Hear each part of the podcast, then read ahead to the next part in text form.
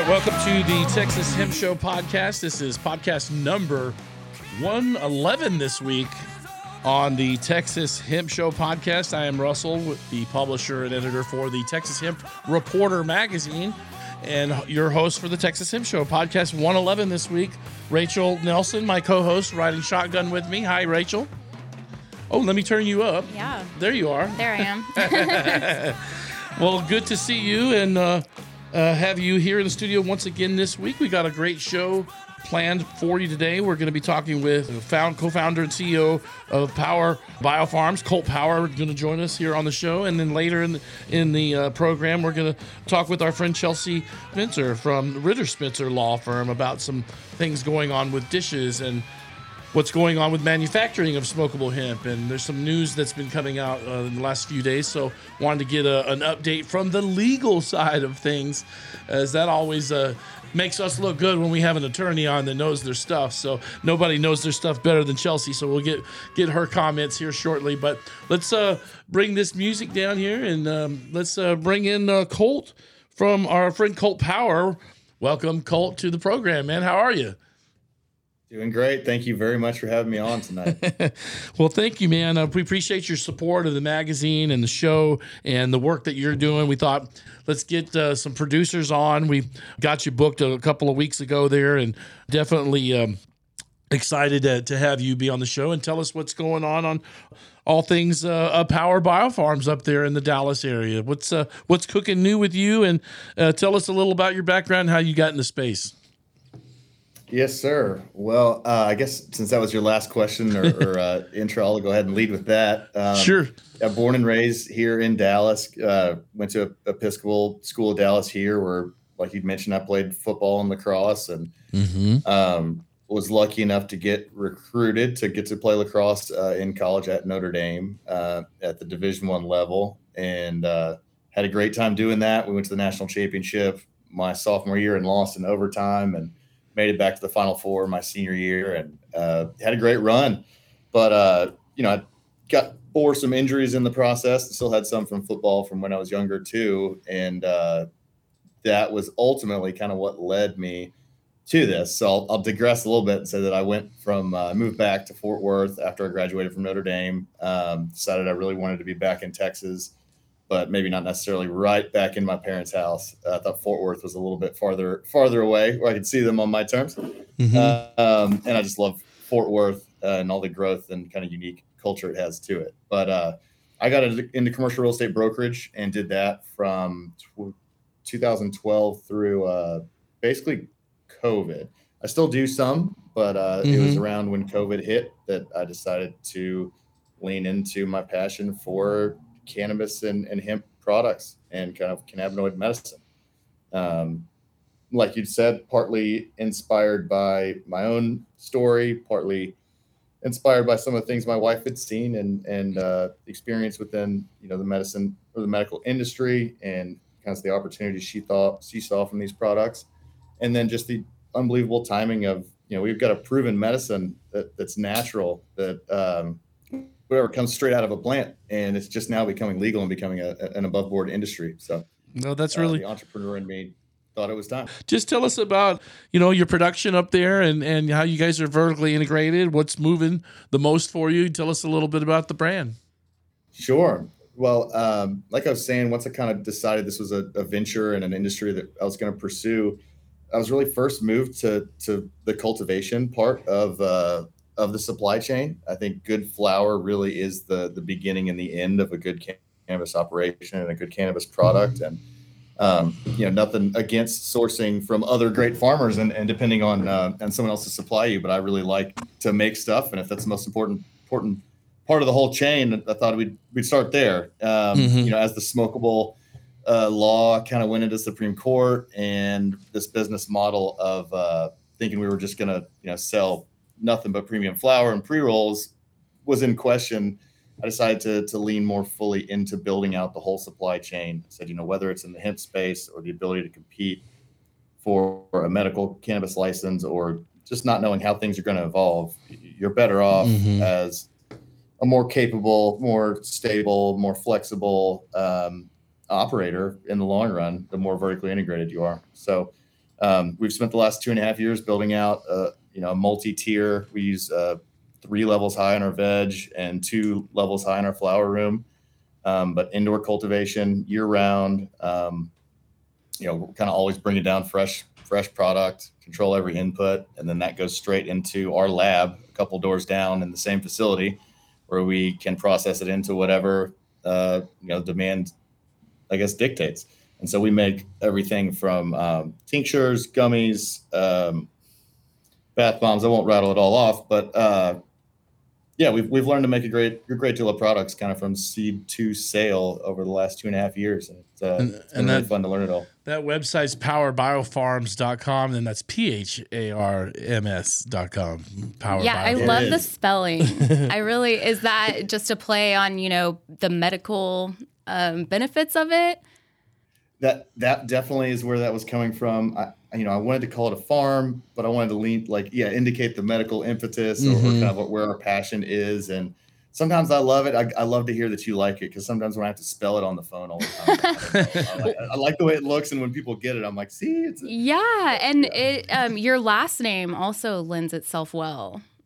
Power Biopharms. Like I did not know that was your last name. I just thought you it was a like you know it was telling of the quality of your products, like powerful, which I agree with because I've tried your gummies.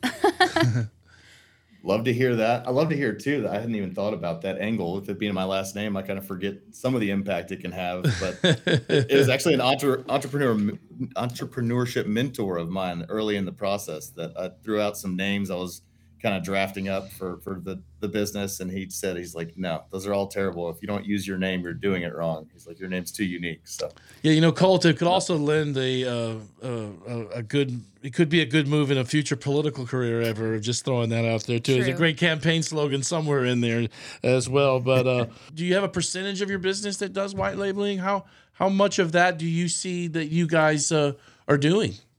You know that was really a, a pleasant surprise to us in the evolution of our business. Like i said originally we were just going to be kind of boutique flower under our brand um, a- and, then it evolved into kind of making doing our own extraction manufacturing which originally was intended to just be for for our own brand or brands. And um, you know around mid, early middle of this year we started to get connected with more brands and store operators here in dfw in particular that were looking for a quality supplier of, of products. Someone that was willing to work with them to come up with or, or figure out how to make new formulations, new offerings. And uh, I we really enjoy those challenges, and it helped us kind of grow our business faster uh, than you know having to take down every every new customer uh, one by one. Uh, we still want to do it, and we want to grow the, the brand. But it's nice to, to be able to have a to bring up have a brand bring their existing uh, kind of production demands over Mhm. to you and say, hey, help help us supply this. And uh, we've gotten a lot of great learning reps and, and built some great relationships to that. Rachel, you got one for him? Um, actually, I do. Why do you think Power Biopharms is um, so unique in the space? Like, what sets you guys apart? We really try to design our operation and uh, focus and team for where the market was going, not necessarily where it was right right now. Um, you know, I know that there's more cost-effective ways for coming up with some of the inputs or coming up with some of the products than we make them right now. But we wanted to develop, like I was saying, the infrastructure. We wanted to actually have facilities and assets that, that we had operating under the hemp space so that we could do more different things within our business and and be positioned for the expansion of more legal cannabis options as it came on board. So, uh, not to say we made things intentionally harder for ourselves from the get go, but I like to think we're we're a more qualified, more capable company for kind of whatever uh, this this wildly erratic uh, and unpredictable industry can throw at us. Yeah, it's it's it's it's starting to get a little wild uh, and turbulent as we get into the 88th legislature. We'll talk more about that in, in the second half of the program. Can you tell us? I was looking on the, the about us page of your website earlier today, preparing for the show. Can you tell us about what's some of the benefit of having those smaller batch productions that you have for for clients, and how can that be a benefit? That's a huge benefit for for brands and companies wanting to to try something new. Maybe not necessarily have to invest, you know, a lot of thousands or whatever, a large sum of money into a product that they don't know if it's going to sell or not yet. And Mm-hmm. we are happy to accommodate that. And like I said, it's helping us learn and and and really nail down and improve our processes. And um, in accommodating some of these these customers, smaller batches, and, and helping learn through that, they we showed them we're willing to go the extra mile, figure extra things out. They helped us get better by doing more reps, and um, I think it was kind of a good a, a good mutual exchange. Rachel, you got one? Um, yeah. How many retailers do you have your products in in Texas right now?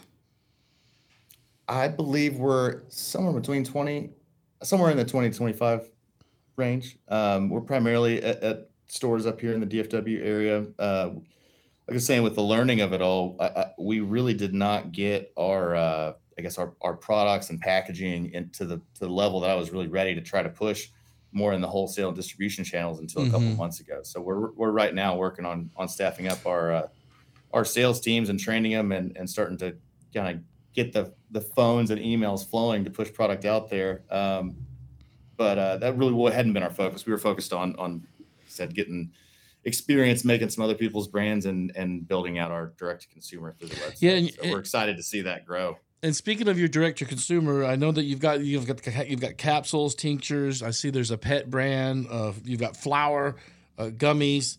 There's quite a versatile group of products. How many SKUs do you guys have in total over there at Power? Uh, total SKUs.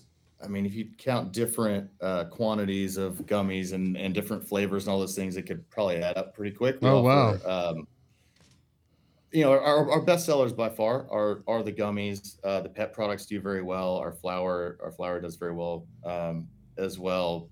But uh, probably more than we want to have in the long run, to be honest. But like I said, in, in learning, we had to try some things out, and we've seen now what what has moved, what hasn't moved, what people have liked, what they haven't, and uh, we're we're interested to to scale some of that back to the to the winners in the long run. You, I think you have a special that you guys do that anything you purchase on the website over fifty bucks has free shipping. Is that right?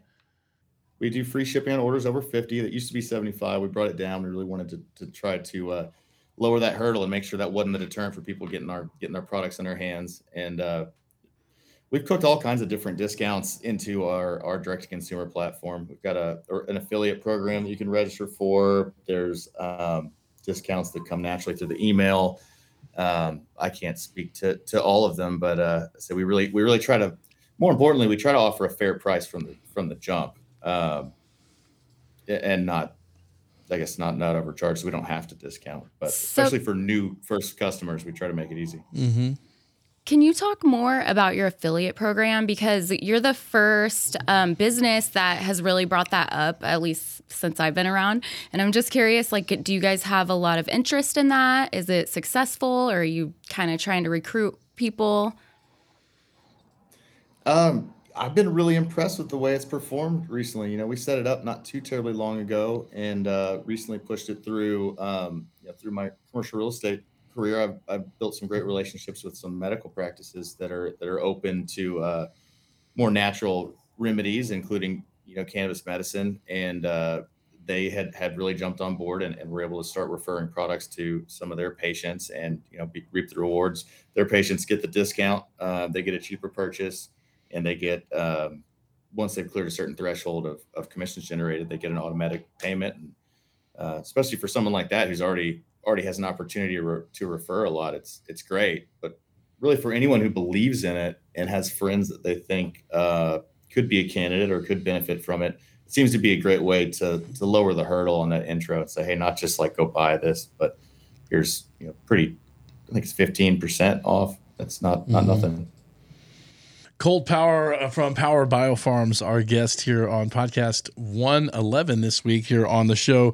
Uh, Colt, you know, we, we are getting into the legislation session. It's just started with uh, the 88th legislature here in Texas.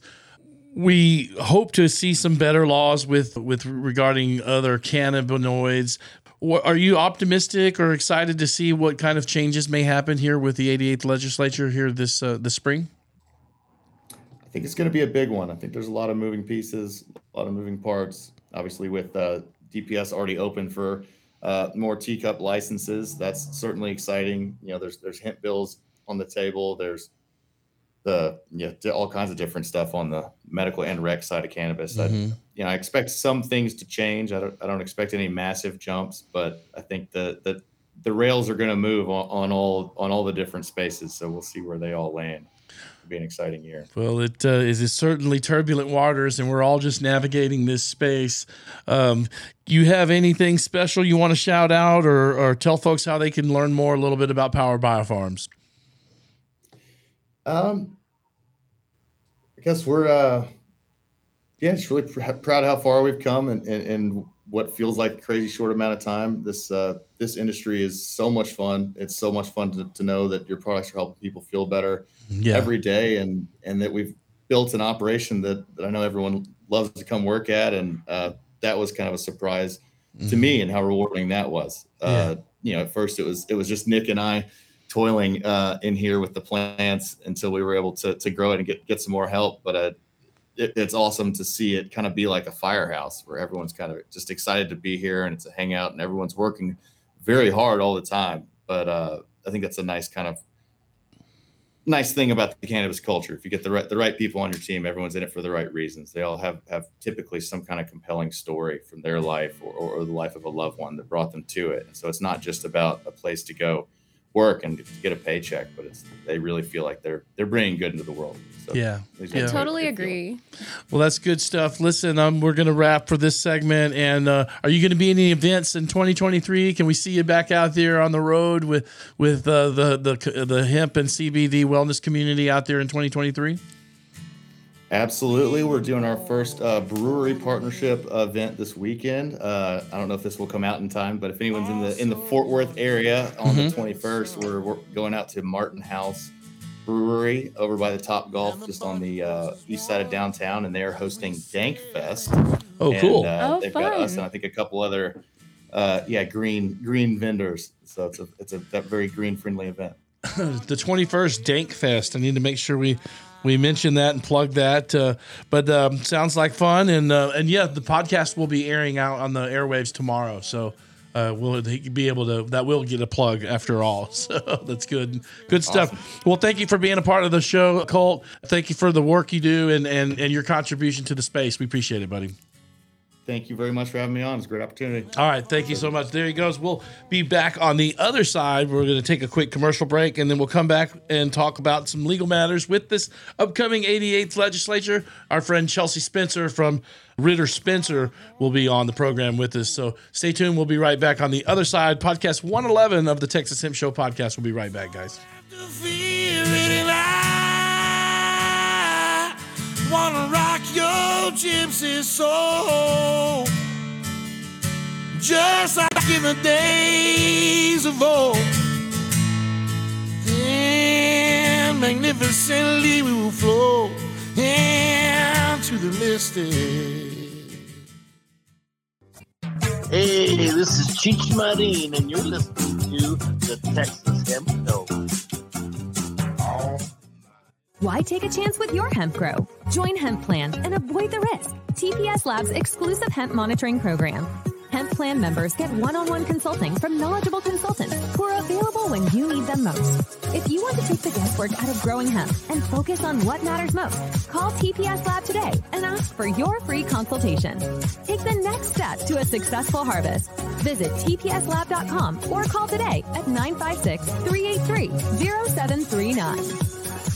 Hey, this is Tommy Chong, and you're listening to the Texas Hemp Show. We are ATX Bud Tenders, and we sell marijuana. Nosotros somos los ATX Bud Tenders, y nosotros vendemos marihuana.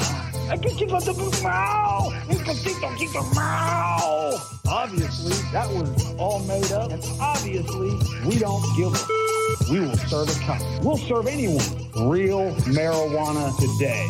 737 gas bud. ATXBudtenders.com. Contact us now and get weed cheaper than any time in your fucking life.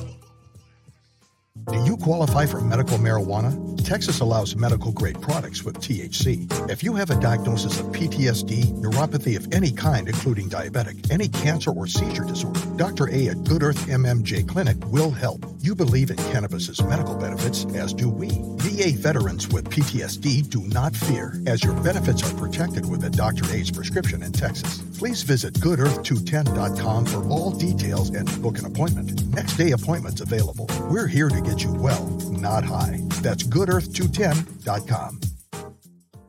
The Texas Hemp Reporter is available free at over 1,000 CBD and smoke shops across Texas. McAllen, Houston, Austin, Dallas, Lubbock, and San Antonio.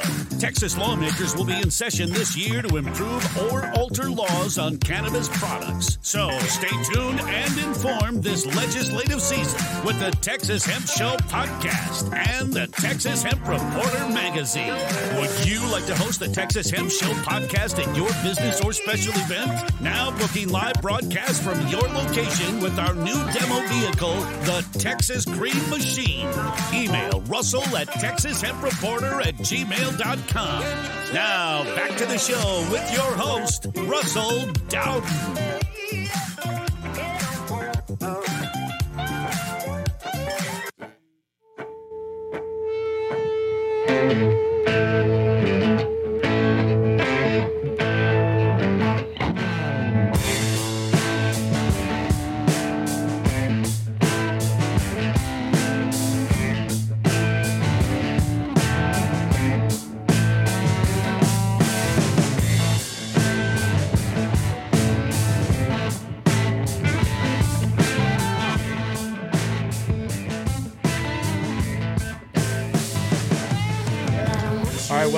To the Texas Hemp Show podcast. I'm Russell with the Texas Hemp Reporter magazine, and we are bringing on our next guest. Thank you to Colt and the Colt Power, uh, Power from Power Biopharms from the Dallas area chiming in on the program. But uh, we're going to heat things up with uh, the legal conversations here as things get going in the 88th legislature and some recent announcements. Our friend and legal counsel comes on the show from time to time, and we had, didn't have her on last year, but we're happy to have her on early this year. Welcome to the program, Chelsea Spencer from Ritter Spencer on the Texas Hemp Show. Hey, how are you doing? I'm good. Thanks for having me back. Uh, yes. Excited to be back after my year hiatus. You took a year off for good reasons, and congratulations. Motherhood is Thank upon you. you. so congrats Thank on you. that. Yep. For, for any viewers who don't know, I, I had uh, a son in December of 2021. So I committed that for 2022. I Mm-hmm. was stepping back from all of my speaking appearances, everything like that. And, and I kept to it. Well, I we're friends on Facebook. I'm friends with you on LinkedIn, and I kind of saw some posts here and there. You were traveling, and and I never really said a whole lot, but I I kind of got the sense you were taking a break. so congrats for that. I wish. Um, well, uh, well, a, a- not a legal break maybe, but uh, no, I don't know. But uh, yeah, you you were out there. Uh, uh, doing the new motherhood. So, uh, congratulations on that. But uh, we're not on here today for your parental skills. We're asking you today about your legal knowledge. And I guess let's uh, jump in here uh, to recap on 2020. Chelsea, you were part of the firm, your firm fought for the smokable hemp ban back in 2020, right? uh, yes, along with my co-counsel Matt Zorn at Yetter Coleman. That's right. That's right. So, so in 2021, we fought for uh, the injunction in place. Uh, tw- 2020 in 2021, we saw legislative session that uh, had a lot of moving parts and a lot of bills floating around there, but we we didn't get. I know we moved up from five percent to one percent in this uh, the last session. Um, expanded. They did expand me- medical cannabis for a number of things like chronic pain. I think we got veterans on board, maybe even PTSD. So some of the pre-qualifying conditions were uh, amended in last session. What kind of movement can we expect here with the 88th session coming up as lawmakers get into cannabinoids? Uh, and then um, and then we'll touch in on, on what you know, what's what's happened in 2022 um, with Delta eights and um, what do you expect in the next session though, Chelsea? Uh, well, our legislature is currently in session, and unfortunately, I don't expect much substantive change here in Texas. And I say that simply because uh, the elections in November were not favorable to changing conditions in the cannabis landscape. Um, if you work in the industry here in Texas, you're probably acutely aware of the fact that L- Lieutenant Governor essentially controls what makes it to the to floor for vote, um, and he has had a very tight hands on the cannabis and hemp programs here, such as our smokable prohibitions, along with a few other uh, others. Absent leadership change in that position, I think we will see some expansion in qualifying conditions. We'll see a couple of technical rule changes in the TCUP program. Mm-hmm. Um, those are going to be based on the findings of a working group and input from the rule uh, rule and comment period that was uh, think about two to three months ago when they were going an, an annual technical four year review of the rules. They accepted public comment on things that may need to change. So we'll see some slight modification there. Um, don't get too excited. There, there were some pre-filing bills where representatives filed um, what we call physician's choice bills that would basically put the discretion on dispensing a product to a patient in the physician's discretion, where Uh-huh. it should be. That's good. is closest to the patient. It's not going to happen. It won't Um, happen. We're not going to get that. and we won't. Every other state has a catch-all provision that will say, you know, for any other physician or any other condition that the, the dispensing physician deems necessary. Uh, we're never going to get that, at least not this session. Well, in 2022, there was no enforcement on Delta 8 products issued last year, despite the Supreme Court upheld the safety code 443 uh, 204 uh, still prohibits the processing or manufacturing of consumable hemp products for smoking.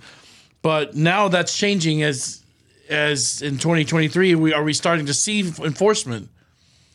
Yeah, yeah. So that's separate from the Delta 8 issues. This is a prohibition on smokables, period. So um, when we took the case up to the Supreme Court, despite the best efforts that we possibly could have put out there, I mean, we knew within minutes of oral argument uh, we were not going to be successful based on some of the uh, questions from the bench and the the overt hostility displayed to the plan. Um, just in in a very short oral argument, which you know oral arguments at the appellate level, generally about 10 to 15 minutes. Um, we were compared to prostitution, uh, heavy drug use. Uh, there were questions on abortion that came up. I mean, in a case about smokable hemp processing. So um, we we assumed we had lost on the manufacturing processing walking out of there, and we did. But we won on the challenge to the dishes rule, wherein they extended the statutory directive, which directed them to adopt a rule prohibiting the processing and manufacturing of smokable hemp in the state of Texas. They had gone another step and extended that to retail and distribution. So we won on that portion. Um, dishes, the, the update, a lot of people um, initially freaked out about this email. And I think it was uh, not, necess- not necessarily um, a new pronouncement by Dishes. It was poor wording on on their part. So they sent an email. Obviously, if you have a license, you received it. That basically said, if you're processing and manufacturing these things now, you need to stop. Um, and that was I'm not going to say it was it was gracious of them, but technically the law changed the day we received our Supreme Court decision. So the fact that they allowed some people to continue to operate um, didn't have to do that. They waited a while to do this Yeah. pronouncement. So um, now they're saying if if you are continuing manufacturing and processing activities here in the state of Texas, they will enforce. Um, and obviously, my, my phone just went absolutely insane the minute they sent this email. I was part of that. I, I, I reached out to you too, and to, just to quote from the to quote from the the public service announcement from Dishes, um, if you or your firm currently manufacture or process consumable hemp products for smoking in Texas, including white labeling, you must cease this activity immediately. So that went out this week. I've started getting calls from retailers asking if I'd heard about this. Uh, I began to, to share it with my legal brethren rather quickly. What do the retailers need to know? Do they just stop? They ha- they cannot. white white label, and this is what eh, what everyone missed. It's funny you you picked up out of that whole pronouncement, the email, this particular sentence, because I immediately, as a lawyer, said, "Wait a minute," and I went to the Dishes website, and they have added under the frequently asked questions page. Yeah. a Paragraph that says, you know, what happens if I white label consumable hemp products for smoking from out of state? and this is going to affect not not only you know dis- distributors but also retailers who have moved all of their smoking processing out of the state for white labeling. So let me break it down and because people can get really confused on the technicality of this. So if you are a retailer who is selling a third party smokable product or a distributor who's selling a, a third party smokable product in the state of texas you're fully permitted to continue that with the caveat that we'll talk about, in the, you know, your need for a food wholesaler license, and we'll get to that. Um, if you are white labeling in in the true sense of white labeling, where everything is is done out of state, including the label being affixed out of state, Dishes is taking the position that under the Texas Food and Drug Cosmetics Act, that constitutes an act of manufacturing. Um, and they're getting that from the definition of food manufacturer, which includes uh, there's a, another sentence in there that says it includes retail outlets um, that package or label foods before sale or a person representing itself as as responsible for the purity and proper labeling of an article of food by labeling the food with the person's name and address. So everybody's shocked by this. They're saying, "Oh, Dishes is just trying to uh, outlaw white labeling." I, I sort of feel for dishes there, and I say that you know as the firm responsible for pursuing them in the last round, um, they're constrained by the statute here. That is what the statute says, and it it the Texas Food and Drug Cosmetic Act does apply to consumable hemp products. So, where I think they may be wrong on this, um, Dishes is of the opinion that consumable hemp products for inhalation, which is uh, you know all of your smokable products, are food items uh, which Mhm. frankly makes no sense to me because food is defined in the Texas Food and Drug Cosmetics Act as an article used for food or drink for man. So let's take a cigarette. Is it food or drink for man? No. Chewing gum, is it chewing gum? No. Or Mhm. articles used for components of any such article. So is a cigarette used as a component for chewing gum or a component of a food or drink product? No. Um, so I highly disagree that it's classified as a as a food item. Right. I, I do think this new interpretation of theirs is susceptible to a carefully crafted challenge that I, I will not give out to my competitors. It's not just a, a, a pure straight administrative challenge at all. Um, but that being said, so retailers can continue to sell. If you are manufacturing or processing here in the state, you should have stopped when the Texas Supreme Court order came down. If you didn't, you should stop now. And even if you're white labeling wholly out of state, but it you're if you know you are the person directing the process to bring it back into the state to sell, they are of the the opinion now that that is an illegal act. It was I was pretty shocked when I Yeah. read that paragraph. a lot of retailer a lot of people are doing this they're going to oklahoma i know a number of my clients that advertise with us do this already they started this process when you know they they they heard of this last year so uh, uh, that's now illegal that it, it according to the dishes interpretation that is is now illegal and until someone challenges that interpretation in a court of law and a, a court reviewing court says otherwise yeah that's exactly right that is the law here in texas now chelsea and I, a lot of people did not catch that in that little release because they did not put it in the email No, it's not in. It's not in the printout of the actual. Le- it's in the frequently asked questions segment. Uh, so folks need to go through there, and we uh, we will put a link on the YouTube video. When we post this, we will also post a link to that so folks can see this. Very important. Now it looks like they also want to issue a new wholesaler's license. Is that new? So it it's not new in the, the sense of of it's. Uh, let me back up. It is new in that it's it's not necessarily a, a direct admonition in HB 1325 or our hemp statute, but we knew it was coming because there is a directive that you need other applicable licenses applied by law. So um, same thing. It's Texas Food and Drug Cosmetics Act, and it it essentially states that a food wholesaler is any person who distributes food for resale.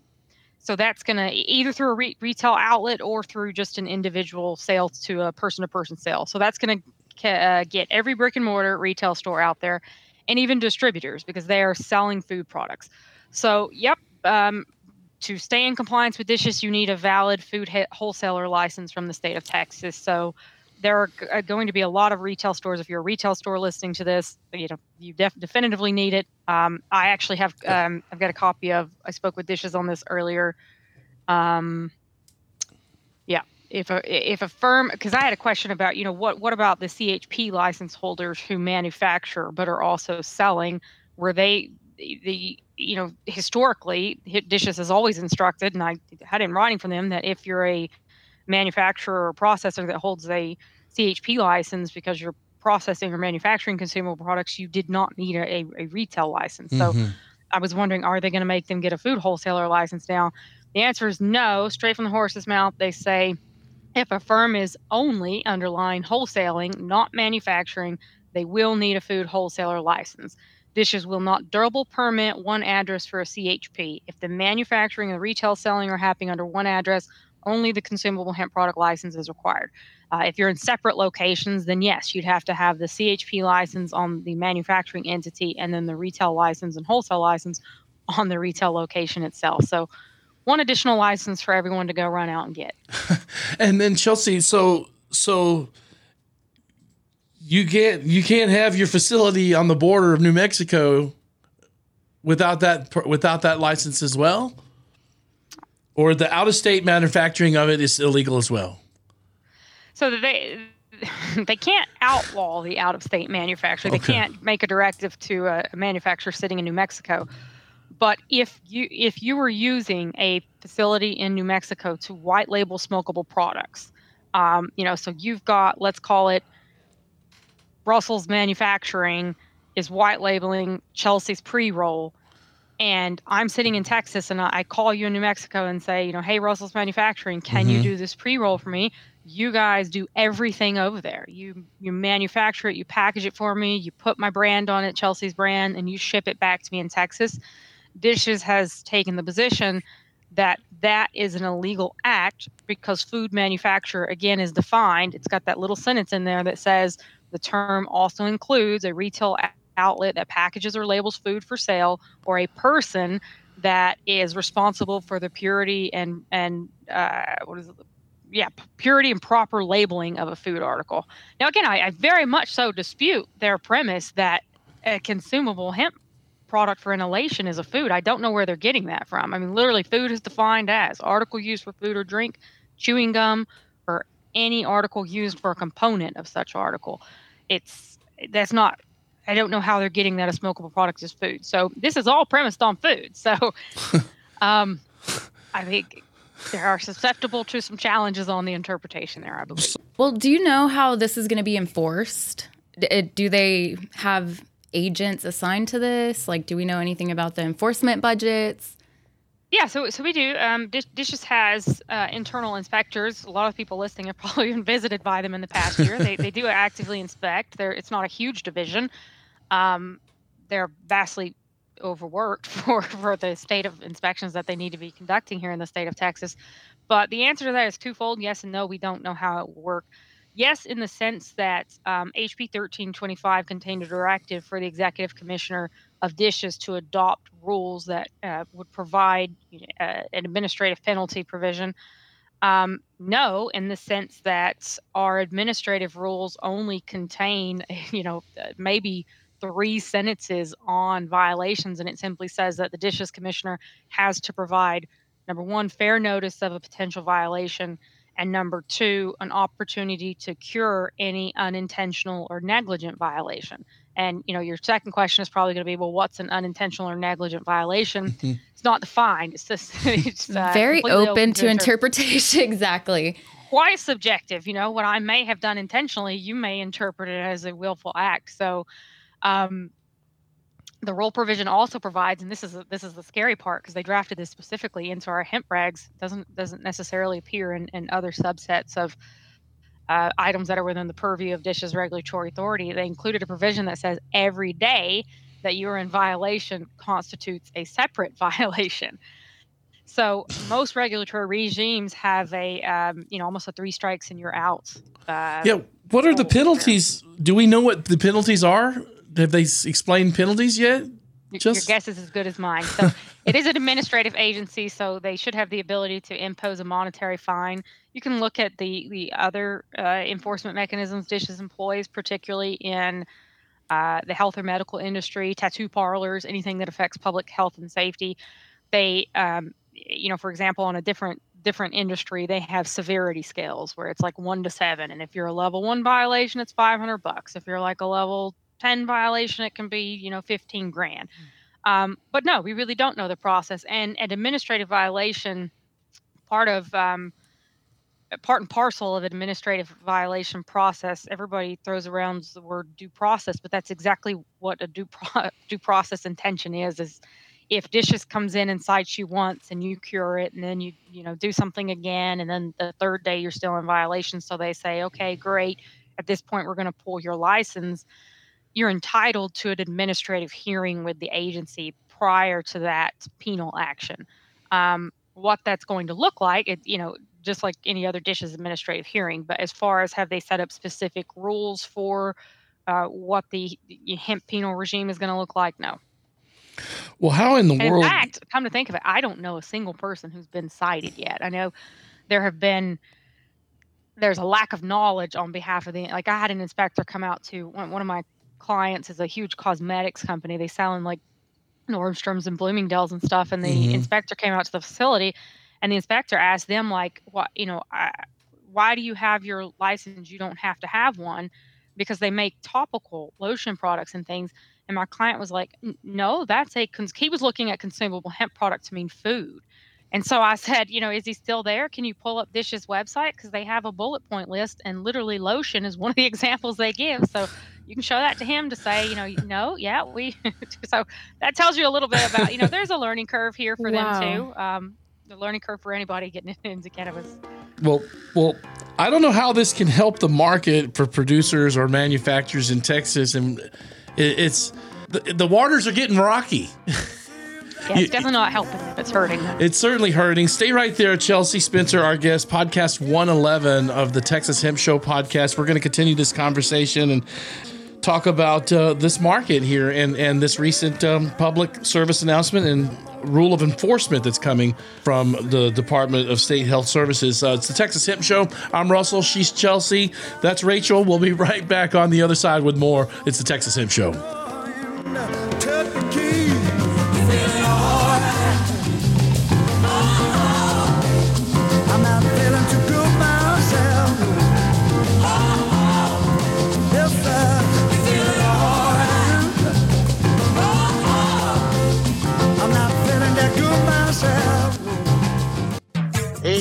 This is Cheech and you're listening to the Texas Hemp Show.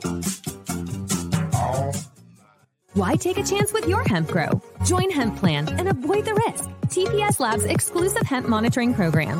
Hemp Plan members get one-on-one consulting from knowledgeable consultants who are available when you need them most. If you want to take the guesswork out of growing hemp and focus on what matters most, call TPS Lab today and ask for your free consultation. Take the next step to a successful harvest. Visit tpslab.com or call today at 956-383-0739. Hey, this is Tommy Chong, and you're listening to the Texas Hemp Show.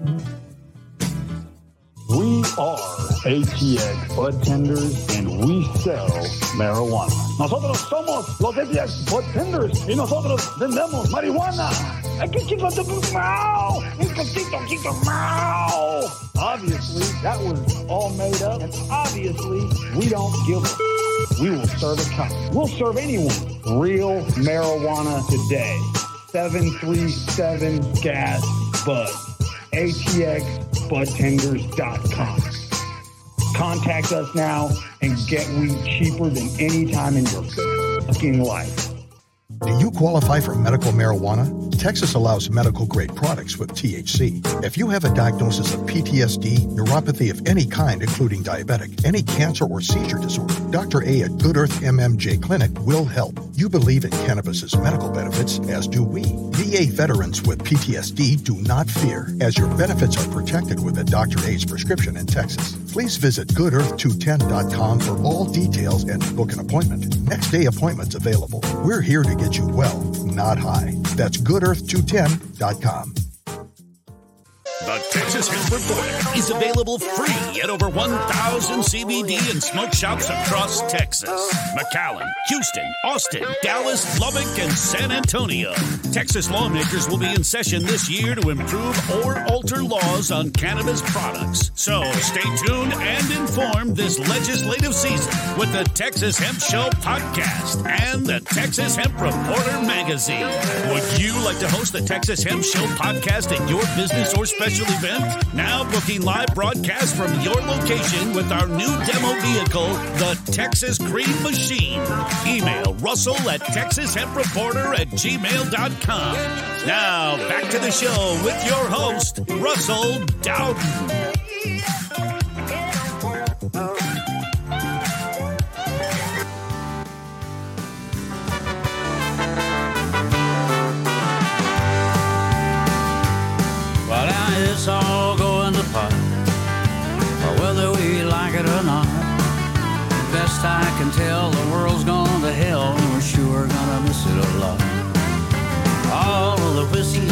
Lynchburg, Tennessee, just couldn't hit the spot. I got a hundred dollar bill, friend, you keep your pills, cause it's all going to pot. All right. It's all going to pot. Welcome back to the Texas Hemp Show podcast number 111. As we come back there with a little Willie Nelson and friends. Our guest, Chelsea Spencer of Ritter Spencer, on the program, kind of educating us a little bit as we all got the uh, retailers kind of came, came on, on alert, this kind of thread of the dishes to uh, enforce.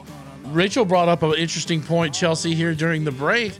Is that you were saying that that could be was there motivation for them Yeah, to because the timing's just so interesting, and and Russell shared that you know a lot of people in the industry didn't expect a splash like this to be made until you know maybe after the session is over. So it makes me question like, could their motivation be to go ahead and make the splash, and uh, you know, because people like me who think this is absolutely ridiculous, maybe this is the time for change, like real legislative change.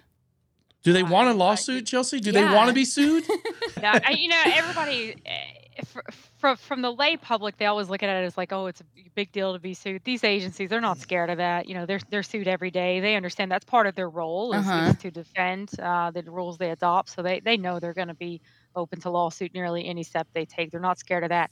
Um, that's an astute observation. I do find the timing quite interesting as well because, I mean, our decision on the smokable hemp case came down. I think it was well over a year ago at this point, and I expected them to uh, you know, start some form of enforcement activity shortly after that. Why they did this with the the start of the legislative session, I have no clue. yeah, that's odd. Um, Yeah. it's incredibly odd. I think I don't think they did it with the motivation to spurn the hemp industry to come out and blow up their legislators' phones, but that's precisely the impact it it sh- it should have. I say should um, because Yeah. it's, it's up to you guys now listening to go do that. Yeah, to reach out to legislators and and and your district and and say, hey. Uh, how are we going to keep this program going and benefit from being in this space as business owners if there's this much red tape and regulation?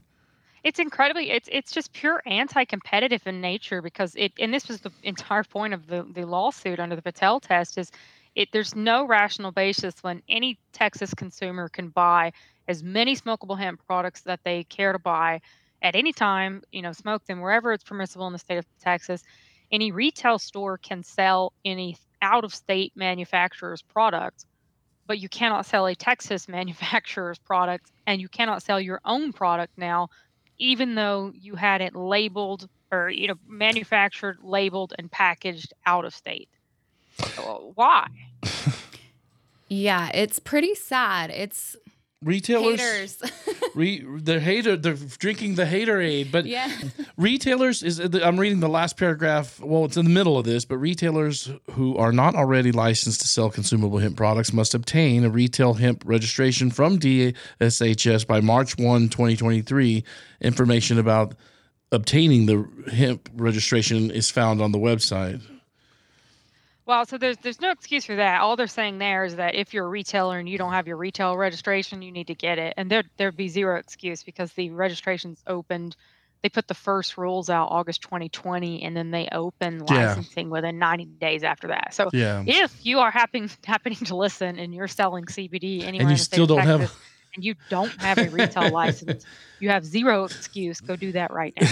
yeah. So yeah, it's they're like, oh, and while we're at it, we'll just remind you that it's illegal to sell without a license. Like, I, you know, I think they did that probably because you know it, it's been two two years since the passage of the actually three, two and a half years since the passage of the rules at this point. So there are mm-hmm. probably new shops that have opened up there that don't have retail. Yeah, license. that's possible. That is mm-hmm. true. Not everyone does their due diligence. That's true.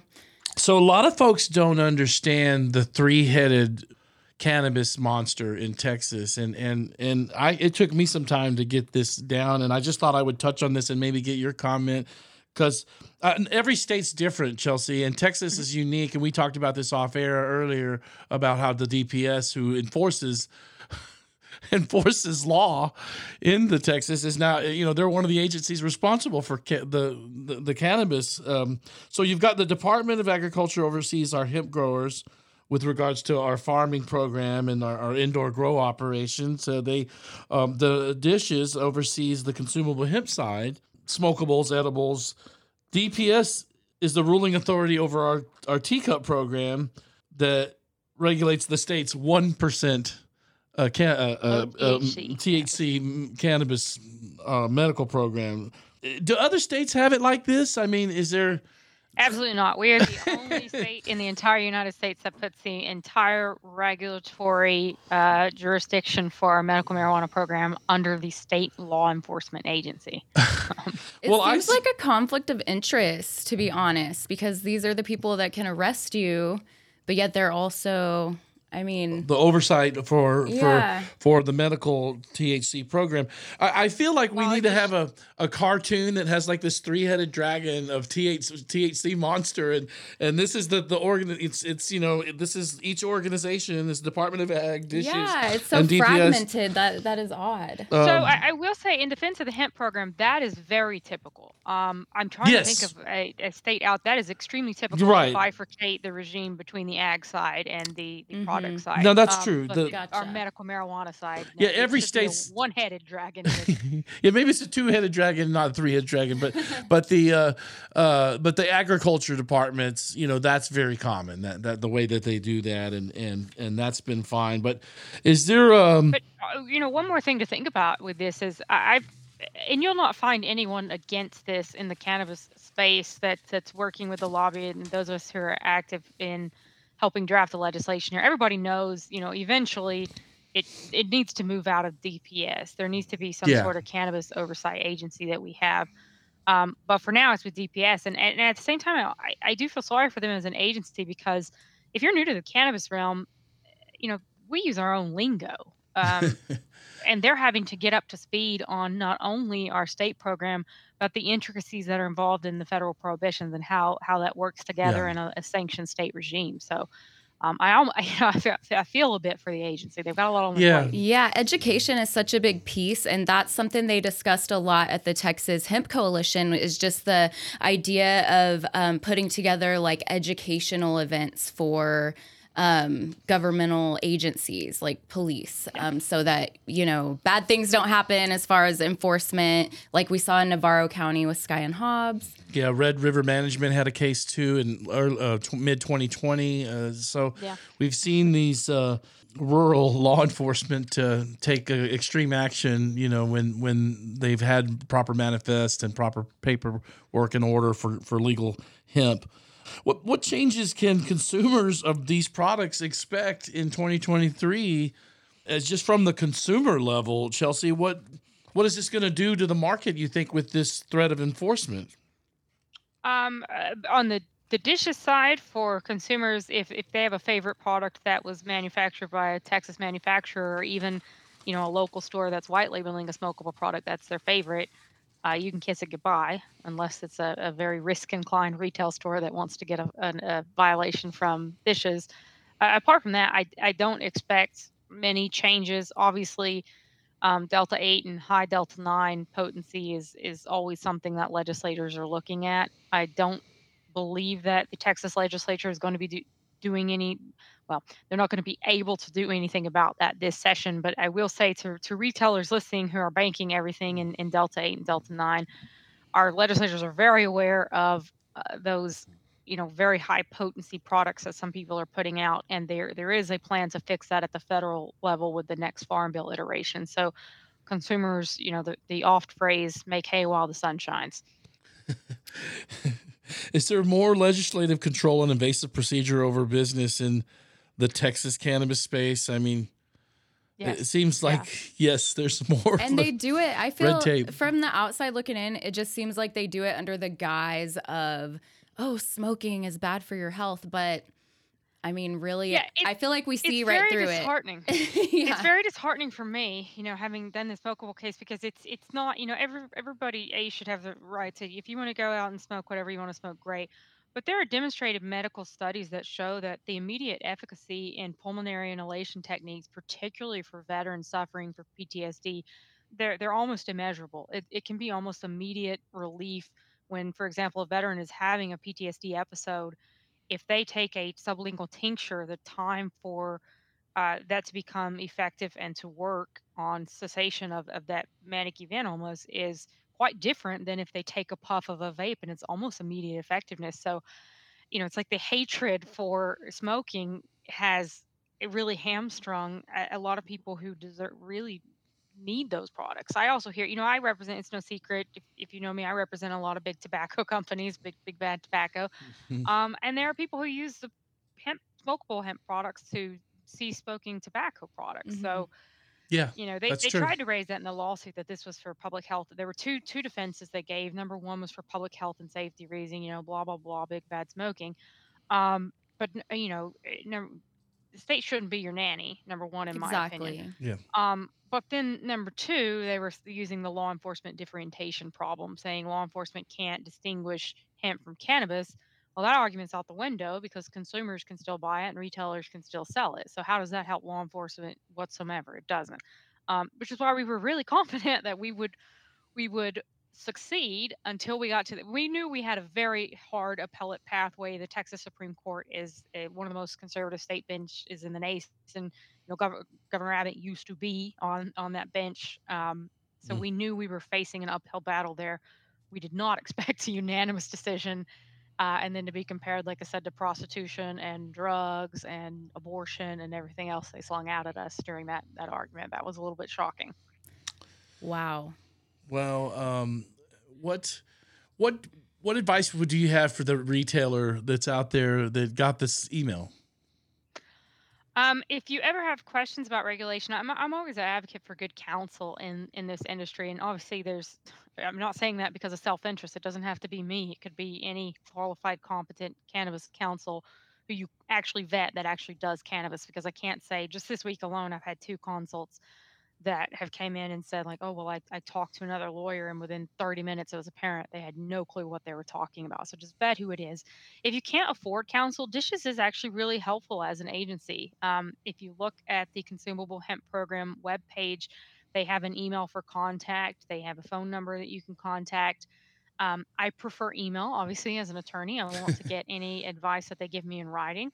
Um, sometimes you know in the, the past particularly when the program was new we would call and get one answer and then call back the next day and get another answer. So get the answer in in writing. But if you have any questions on any of the regulations you know email that it's i think it's dishes consumable hemp program at you know whatever their official website is but it's it's on the website and they're they're quite helpful.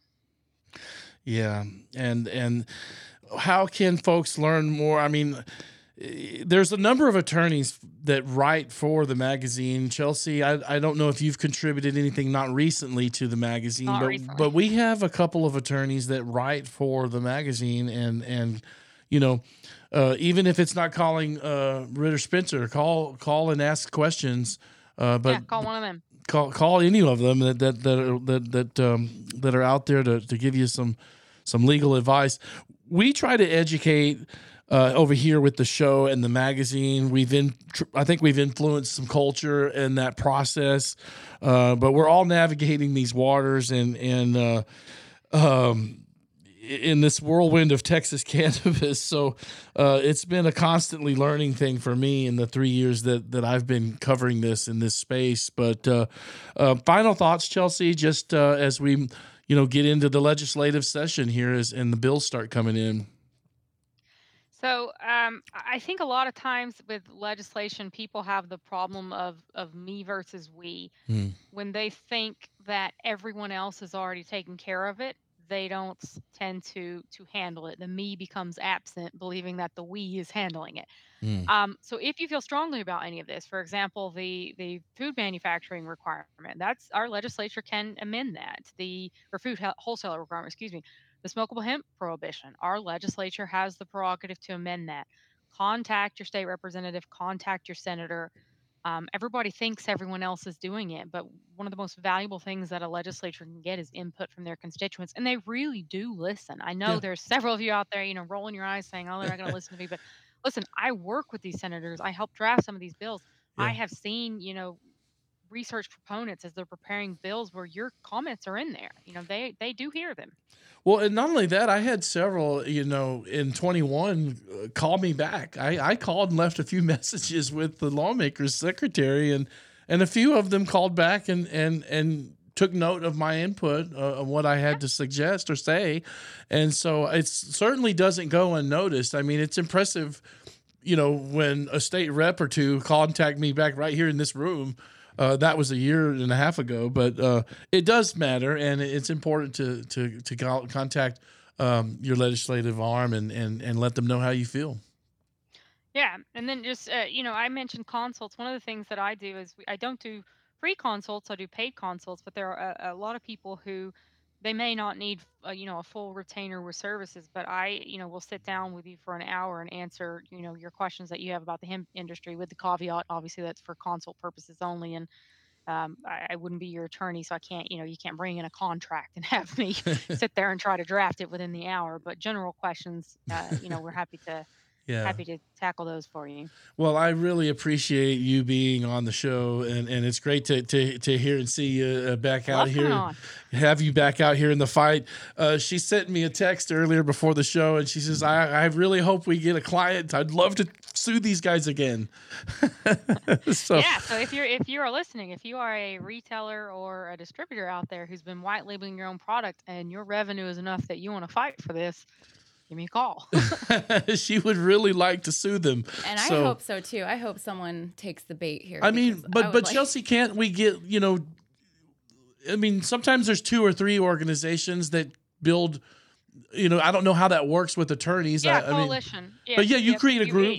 You can create a group that that Yep, will it's stick just together. Getting that group together who agrees to funding is always the the issue, and you know, I there's there's pro bono, which is completely for free, which I I don't have the capacity to do. I already do some pro bono work, and then there's low bono where we you know we can kind of work with you to get get the budget where it it needs to be on something like this, but.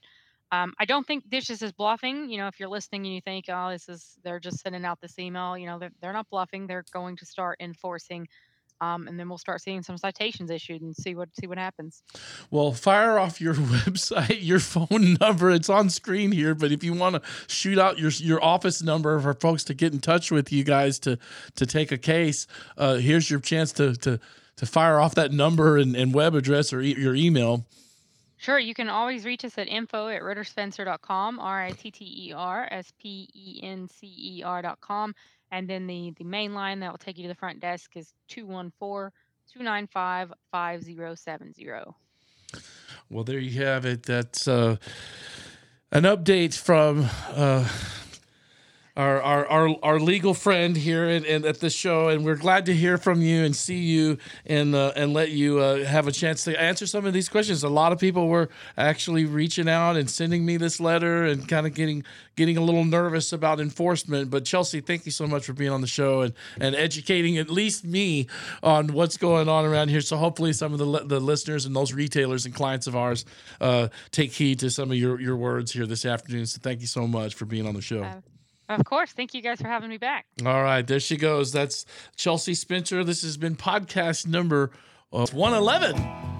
111. Uh, That's a great number, a little angel number. 111th show. So next week on the program, we're going to feature. Let's see, who do I got? I've got oh, uh, Aaron. Aaron from Tejas Hemp will be on the program next week, and then Lisa from the Texans for Responsible Marijuana Policy. Uh, Lisa Sewell will be on as well, and then uh, we're going to be talking with uh, John Bradley over there at Tetra Hemp Company uh, as well. And um, you might you're working on this Ricky Williams story. Yes, I think uh, we're gonna score an interview with him. So Yeah. that's gonna be awesome. He has um, his new cannabis brand called um, Heisman, spelt H I G H S Man, and he is a legendary Heisman winner himself, as well as you know he played for the Longhorns. So what could be better than that? And Yeah. he, it, what's funny is he has his three categories of flower that are like. Pre-game, halftime, Oh, cool. and That's right. post-game. Yeah, so that way, you know, that's his indica sativa hybrids. I think it's clever, and I'm excited to talk to him and get the story. Well, cool. I think that would make a great April cover I agree. for 420. So that'd be kind of pretty cool. Well, thank you to uh, Colt Power uh, as well as Chelsea Spencer for being on the show. Great, great informative show, guys. So thank you for them to both of them chiming in on the Texas Hemp Show. She's Rachel. I'm Russell. We'll see you guys next week on the Texas Hemp Show. Good show today, guys. Thanks for tuning in.